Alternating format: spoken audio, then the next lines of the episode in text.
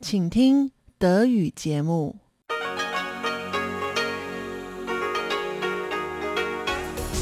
ist Radio Taiwan International. Zum 30-minütigen deutschsprachigen Programm von Radio Taiwan International begrüßt sie Eva Triendl. Folgendes haben wir heute am Sonntag, dem 26. Dezember 2021 im Programm.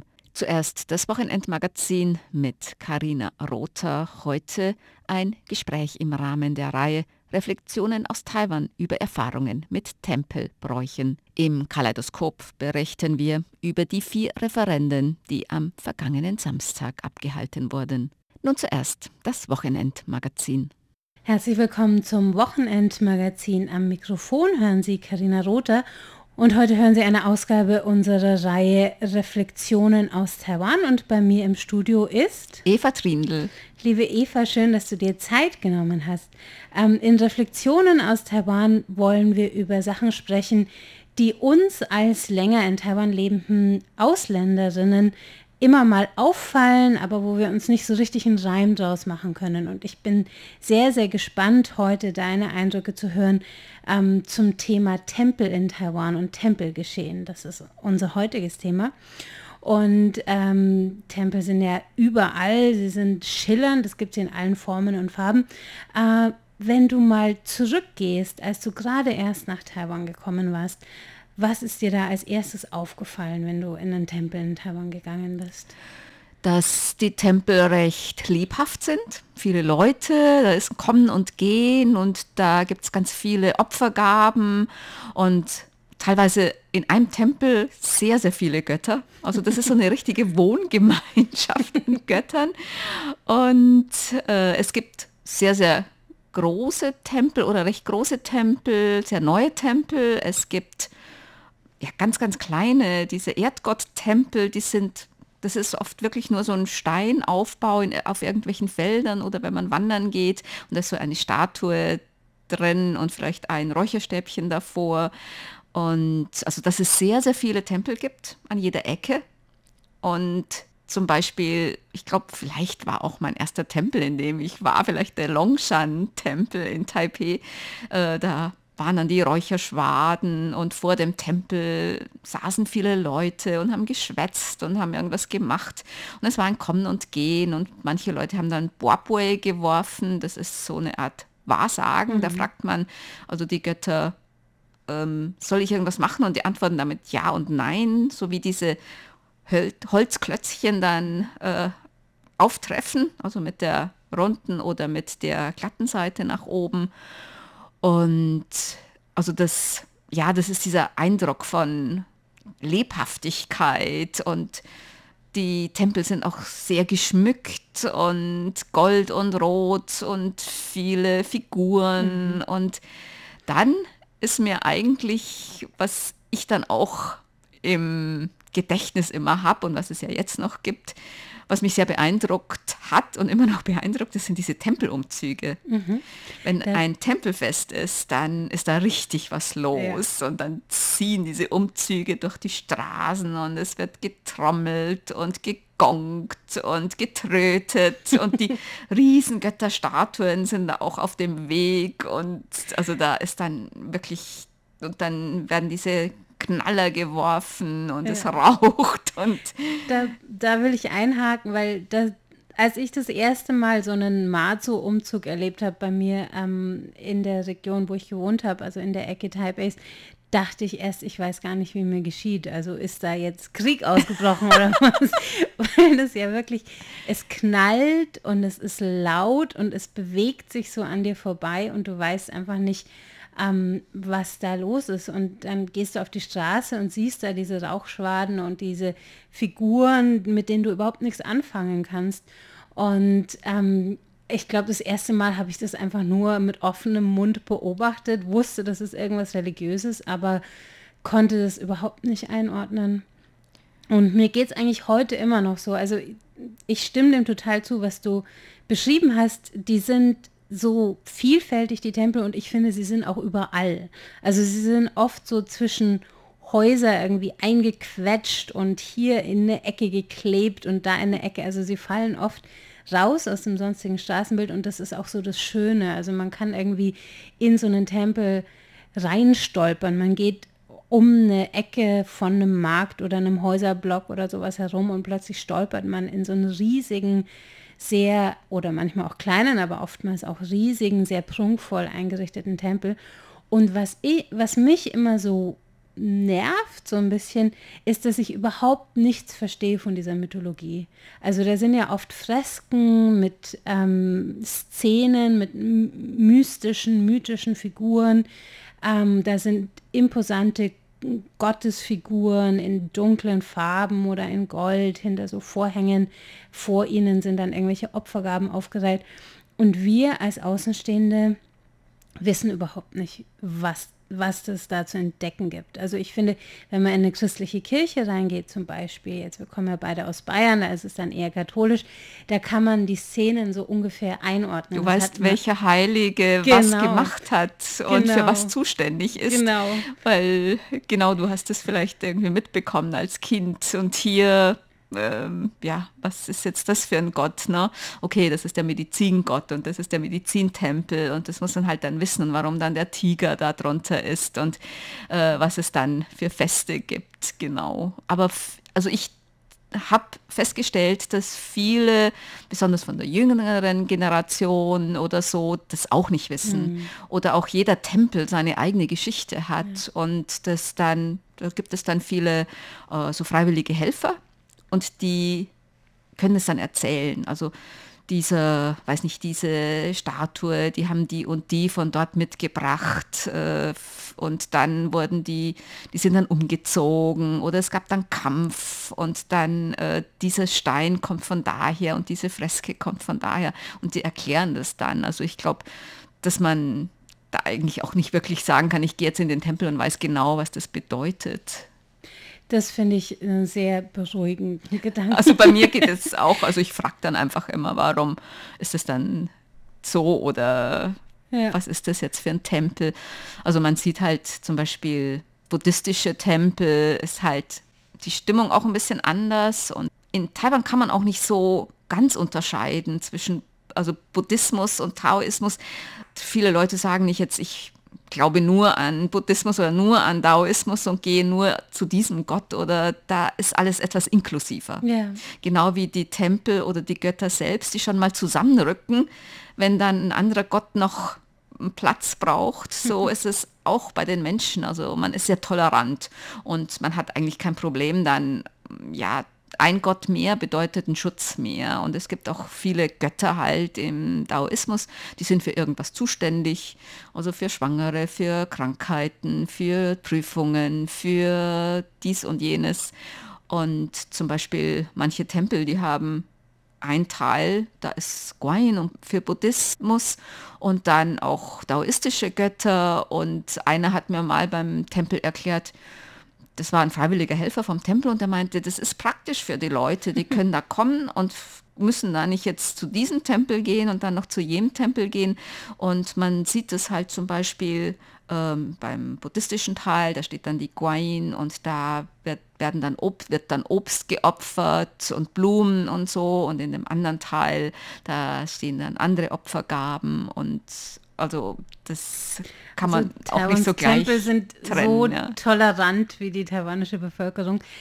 Damit sind wir schon am Ende des ersten Teils unserer Reflexion über Tempel und Tempelgeschehen in Taiwan. Vielen Dank, dass du mit uns gesprochen hast, liebe Eva. Gern. Und nächste Woche geht es weiter mit unseren Reflexionen aus Taiwan. Das war das Wochenendmagazin mit Carina Rother.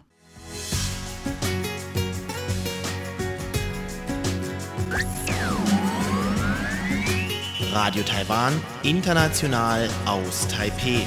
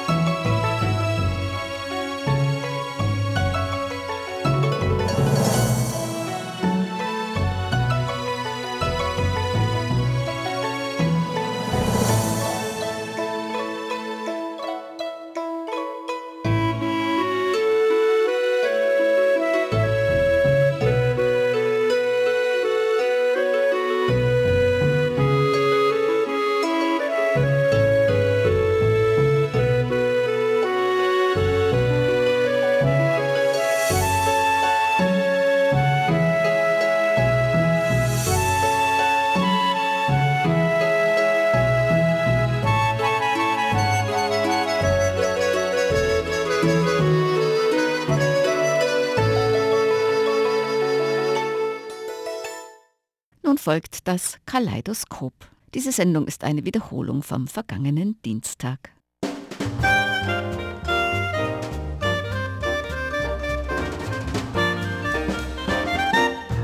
Herzlich willkommen, liebe Hörerinnen und Hörer, zum heutigen Kaleidoskop. Am Mikrofon begrüßen Sie Eva Triendl und Yilong Huang. Ja, am vergangenen Samstag fanden die 4 Referenda statt. Es ging um 4 verschiedene Fragen und da ging es letztendlich nicht nur um diese 4 verschiedenen Fragen, die wir Ihnen gleich vorstellen können, sondern viele Experten haben diese 4 Referenda auch angesehen als eine Art Maß dafür, wie die derzeitige Stimmung für die KMT oder für die DPP aussieht hier im Volke. Hier also so eine Art Stimmungsbarometer für Regierungspartei DPP, genau. Oder die blaue Oppositionspartei, die größte KMT. Mhm, und genau. Stimmungsbarometer, wollte ich sagen. Und wie das aussieht, das Barometer, das werden wir Ihnen später noch erzählen. Genau, das sehen wir. Wir kommen ja gleich auf die Fragen zu sprechen, die wollen wir Ihnen gleich nochmal vorstellen. Allerdings hatte man vorher gesagt, dass es ja eine sehr intensive Auseinandersetzung gegeben hat. Und deshalb habe ich auch das ein oder andere Mal gehört oder gelesen, dass es wahrscheinlich sehr viele Leute kommen zum Abstimmen und so weiter. Und was sich dann eben nicht als ganz so richtig herausgestellt haben. Aber darauf kommen wir gleich nochmal zu sprechen. Willst du erstmal ganz kurz die Fragen vorstellen und ich sage dann die Ergebnisse dazu? Die erste Frage lautete: Stimmen Sie zu, dass das 4. Kernkraftwerk entsiegelt und kommerziell zur Stromerzeugung betrieben werden sollte? Also da handelt es sich um das 4. Kernkraftwerk in Nord-Taiwan an der Küste in Longmen. Das ist schon auf Eis gelegt und ob das in Betrieb genommen werden sollte, das war die erste Frage und initiiert wurde diese Frage von einem Atomkraftbefürworter, einem Herrn Huang Shi Shou. Mhm. Und will ich Ihnen kurz das Ergebnis dazu sagen, mit Ja haben 3,8 Millionen etwa gestimmt und mit Nein haben etwa 4,26 Millionen gestimmt. Also das war ja mit 400.000 Stimmen Vorsprung für die Nein-Kategorie. Das heißt, die Frage wurde abgelehnt, denn Voraussetzung, dass eine Referendumsfrage überhaupt angenommen wird, ist erstens, dass mehr Ja-Stimmen abgegeben werden als Nein-Stimmen und außerdem, dass die Zahl der Ja-Stimmen mindestens 1/4 aller Wahlberechtigter erreicht. Das wären etwa 4,95 Millionen gewesen, und damit wurden beide Voraussetzungen nicht erfüllt. Ja. Genau. Das war die zweite Frage. Die zweite Frage, da ging es um die Einfuhr von Schweinefleisch mit Raktopamin-Rückständen, nämlich stimmen Sie zu, dass die Regierung die Einfuhr von Schweinefleisch, Innereien oder anderen verwandten Produkten, die den Beta-Agonisten Raktopamin enthalten, verbieten sollte. Und diese Frage wurde initiiert von einem Parlamentsabgeordneten der Oppositionspartei KMT, nämlich Lin Wei Zhou. Und ja, warum ist das eigentlich überhaupt wichtig, diese Frage? Sollen wir Schweinefleisch mit diesem Raktopamin importieren oder nicht importieren? Das klingt ja eigentlich auf den ersten Blick vielleicht etwas banal, aber das könnte ein paar ernstere Auswirkungen haben. Ist erstens genauso kontrovers wie das Kernkraftwerk oder Atomkraft überhaupt, was die erste Frage betrifft, und auch Schweinefleisch mit Raktopamin-Rückständen oder auch Rindfleisch, da streitet man sich in Taiwan schon seit Jahren, Jahrzehnten. Erstens geht es dabei um Importe aus den USA und bei allen Verhandlungen über Handel mit den USA ist immer Schweine- und Rindfleischimport ein großes Thema. Und es ist eigentlich auch ganz interessant, dass eigentlich beide Parteien, sowohl die jetzige Regierungspartei DPP als auch die Oppositionspartei KMT, beide eigentlich schon Politik hatten für die Öffnung von Import von Schweine- oder Rindfleisch mit Raktopamin-Rückständen. Das kommt nur darauf an, wer jetzt gerade in der Opposition ist und wer gerade an der Regierung ist. Also die Regierung ist dafür dann und die Opposition ist dagegen. Und beide Parteien wechseln oft ihren Standpunkt, je nachdem, ob sie in der Opposition sind oder gerade an der Regierung sind, wenn ich das mal so direkt sagen darf. Ja, ich glaube, das haben wir wer das in den letzten Jahren beobachtet hat, dem ist das erstaunlicherweise aufgefallen. Warum hat die jetzige Regierung zum Beispiel Befürchtung, dass man, wenn man das ablehnt, dass das Auswirkungen hatten? Oder was für Auswirkungen könnte das haben? Also einmal mit dem Handel mit den USA. Und dann auch wegen dem Beitritt, oder Taiwan bewirbt sich ja jetzt um Aufnahme in die CPTPP, also diese Nachfolgeorganisation der transpazifischen Partnerschaft, eines regionalen Handelsabkommens. Ja. Und bei eigentlich allen Mitgliedern dieses Handelsabkommens, da ist es erlaubt, dass Raktopamin, dass man, oder Schweinefleisch mit Raktopamin importiert. Und man befürchtet, wenn man das ablehnen würde, dass man dann eben erst recht keine Chance hätte, in dieses Freihandelsabkommen reinzukommen. Und die Regierung, die hat Anfang des Jahres die Öffnung für Schweinefleischimporte mit Raktopamin-Rückständen erlaubt, genehmigt. Und ich kann mich erinnern, da hatten dann Oppositionsabgeordneten im Parlament damit Schweineinnereien dann geworfen. Also großer Protest, aber ich kann mich auch erinnern, dass, glaube ich, früher, da ging es auch um die Öffnung von Rind- oder Schweinefleisch, dass da die DPP auch sehr, sehr vehement dagegen protestiert hatte. Und bei Schweinefleisch geht es auch um die Schweinezucht in Taiwan. Rinderzucht gibt es ja nicht so viel, aber Schweinezucht. Und da protestieren auch die Schweinezüchter dagegen, weil die dürfen kein Raktopamin oder Ähnliches verwenden. Das ist in der Schweinezucht hier auch verboten. Sie befürchten, die Schweinezüchter, dass billiges Schweinefleisch, zum Beispiel aus den USA, dann nach Taiwan kommt und ihnen schadet. Ja. Und nachdem wir so ein bisschen erklärt haben, wollen wir natürlich auch Ihnen das Ergebnis nicht vorenthalten. Und zwar mit Ja haben 3,9 Millionen gestimmt und mit Nein haben wieder etwa 4,1 Millionen gestimmt. Das heißt, wieder wurde diese Frage abgelehnt. Die dritte Frage lautete: Stimmen Sie zu, dass ein Referendum gleichzeitig mit einer nationalen Wahl abgehalten werden sollte, wenn es mit dem Referendumsgesetz übereinstimmt und wenn die Wahl innerhalb von 6 Monaten nach der Zulassung des Referendums stattfinden soll? Da geht es um die Durchführung von Referenden gleichzeitig zu einer landesweiten Wahl oder eben wie bei diesem Referendum extra. Und das ist natürlich auch ein Streitpunkt, weil Befürworter, dass es mit einer nationalen Wahl zusammen abgehalten werden sollte, die argumentieren, dass damit die Wahlbeteiligung sich erhöht, dass mehr über diese Referenden gesprochen wird und so weiter. Gegner, die argumentieren vor allem auch, dass es zu Chaos an den Wahlurnen führen kann, wie 2018, als 10 Referendumsfragen gleichzeitig zu Kommunalwahlen stattgefunden haben. Und da haben sich an den Wahlurnen so lange Schlangen gebildet, dass, weiß nicht, um 8 Uhr oder so, weil bis 4 Uhr, wer kommt zum Wahllokal, der darf seine Stimme noch abgeben. Und weil die Leute so lange gebraucht haben in den Wahluhren, haben die Leute, glaube ich, noch in Taipei noch wirklich sehr, sehr lange gewartet. Genau, ich habe gehört, bis 8 Uhr oder so waren die letzten Stimmen. Und um 8 Uhr wurden dann schon die ersten Ergebnisse, oder vor 8 Uhr wurden schon die ersten Ergebnisse oder die ersten Hochrechnungen bekannt gegeben. Und die anderen, die standen da noch an der Schlange.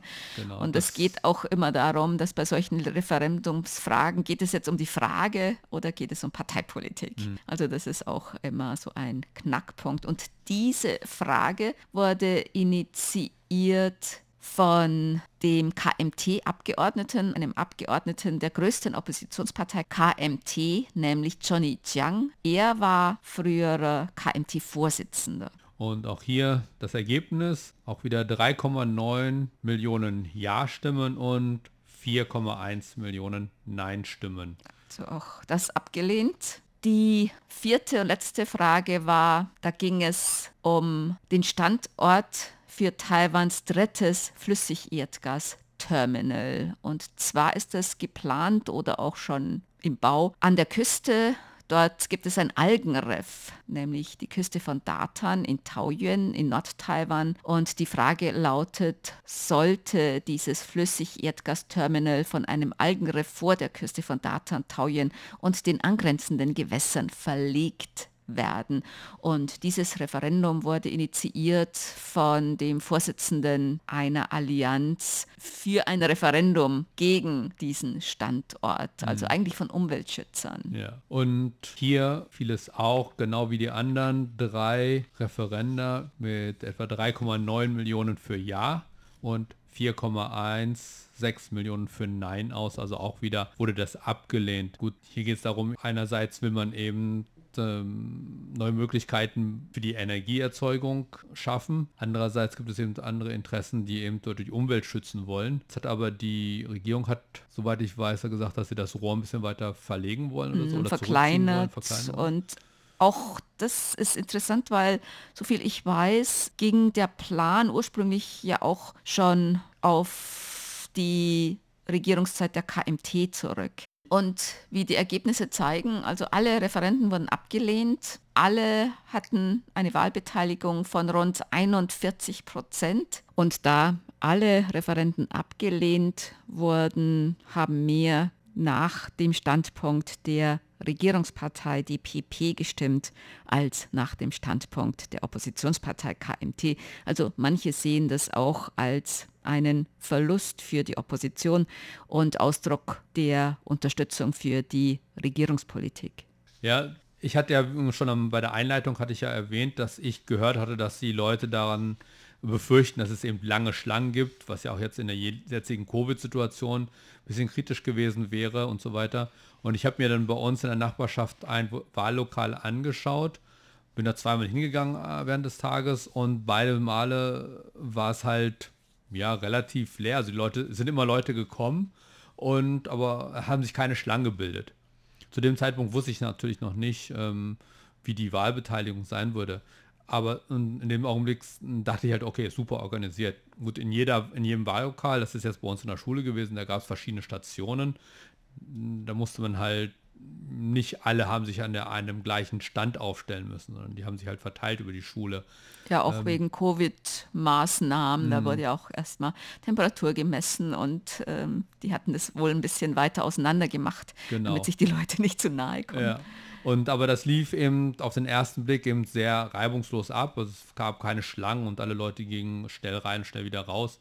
Und natürlich dann, hinterher hat man dann eben natürlich gehört, dass die Wahlbeteiligung sehr niedrig war, was eben natürlich auch zu den fehlenden Schlangen wahrscheinlich geführt hat. Das Wetter war halt auch sehr, sehr schlecht und sehr kalt. Vielleicht war das auch ein Grund für die niedrige Wahlbeteiligung. Außerdem müssen die Leute ja zu ihren Wohnsitzen, also angemeldeten Wohnsitzen fahren und besonders junge Leute, die arbeiten halt in den Städten oder studieren und bei Präsidentschafts- und Parlamentswahlen, da sind viele motiviert, dann wirklich dorthin zu fahren, zu dem Wohnsitz ihrer Eltern oder vielleicht auch Großeltern oder so, um ihre Stimme abzugeben, persönlich, das geht in Taiwan nur persönlich, aber bei diesen Referenden, da waren viele nicht so motiviert, manche waren auch sauer, weil sie sagten, dass die beiden politischen Parteien eigentlich diese Fragen ja dazu benutzen, um für sich selber einen Vorteil rauszuschlagen, sowohl die KMT, dass die sich sozusagen zu Umweltthemen jetzt rangehängt hat, um der Regierung eins auszuwischen und dass die Regierungspartei auch ihren Vorteil als Regierungspartei und Regierung ausgenutzt hat, um für ihren Standpunkt, also gegen die Referenden zu stimmen, da Stimmung zu machen und manche sagten, ja, die haben auch dann Steuergelder dafür ausgegeben, also viele, die fanden diese Referenden eigentlich nur ein Instrument der beiden politischen Parteien, um sich gegenseitig zu bekriegen eigentlich. Ja. Also so sah es auch in den letzten Tagen vorher aus, fand ich. Also teilweise. Also es haben ja die Kuomintang und die DPP haben ja jeweils so Aktionen gemacht, um für ihre Position, so Wahlkampagne, genau, wie bei Parlaments- und Präsidentschaftswahlen. Also wie gesagt, jetzt sind alle Referenden abgelehnt worden. Wahrscheinlich das Einzige, was so noch langfristig sich auswirken könnte, ist die Entscheidung mit dem Kernkraftwerk, weil viele befürchten, dass wir im nächsten Jahr dann nicht genug Strom haben könnten. Und manche Experten haben sich ja auch jetzt gemeldet und haben gesagt, ja, die Regierung muss auf jeden Fall dafür sorgen, dass nächstes Jahr genug Strom vorhanden ist. Vielleicht noch eins, diese Referendumsfragen, die können jetzt, soviel ich weiß, 2 Jahre nicht mehr gestellt werden als Referendumsfragen. Also da ist jetzt erstmal ein bisschen Pause. Ja, und damit sind wir dann auch schon wieder am Ende unserer Sendezeit und wir bedanken uns fürs Zuhören. Am Mikrofon waren Eva Triendl und Ilon Huang.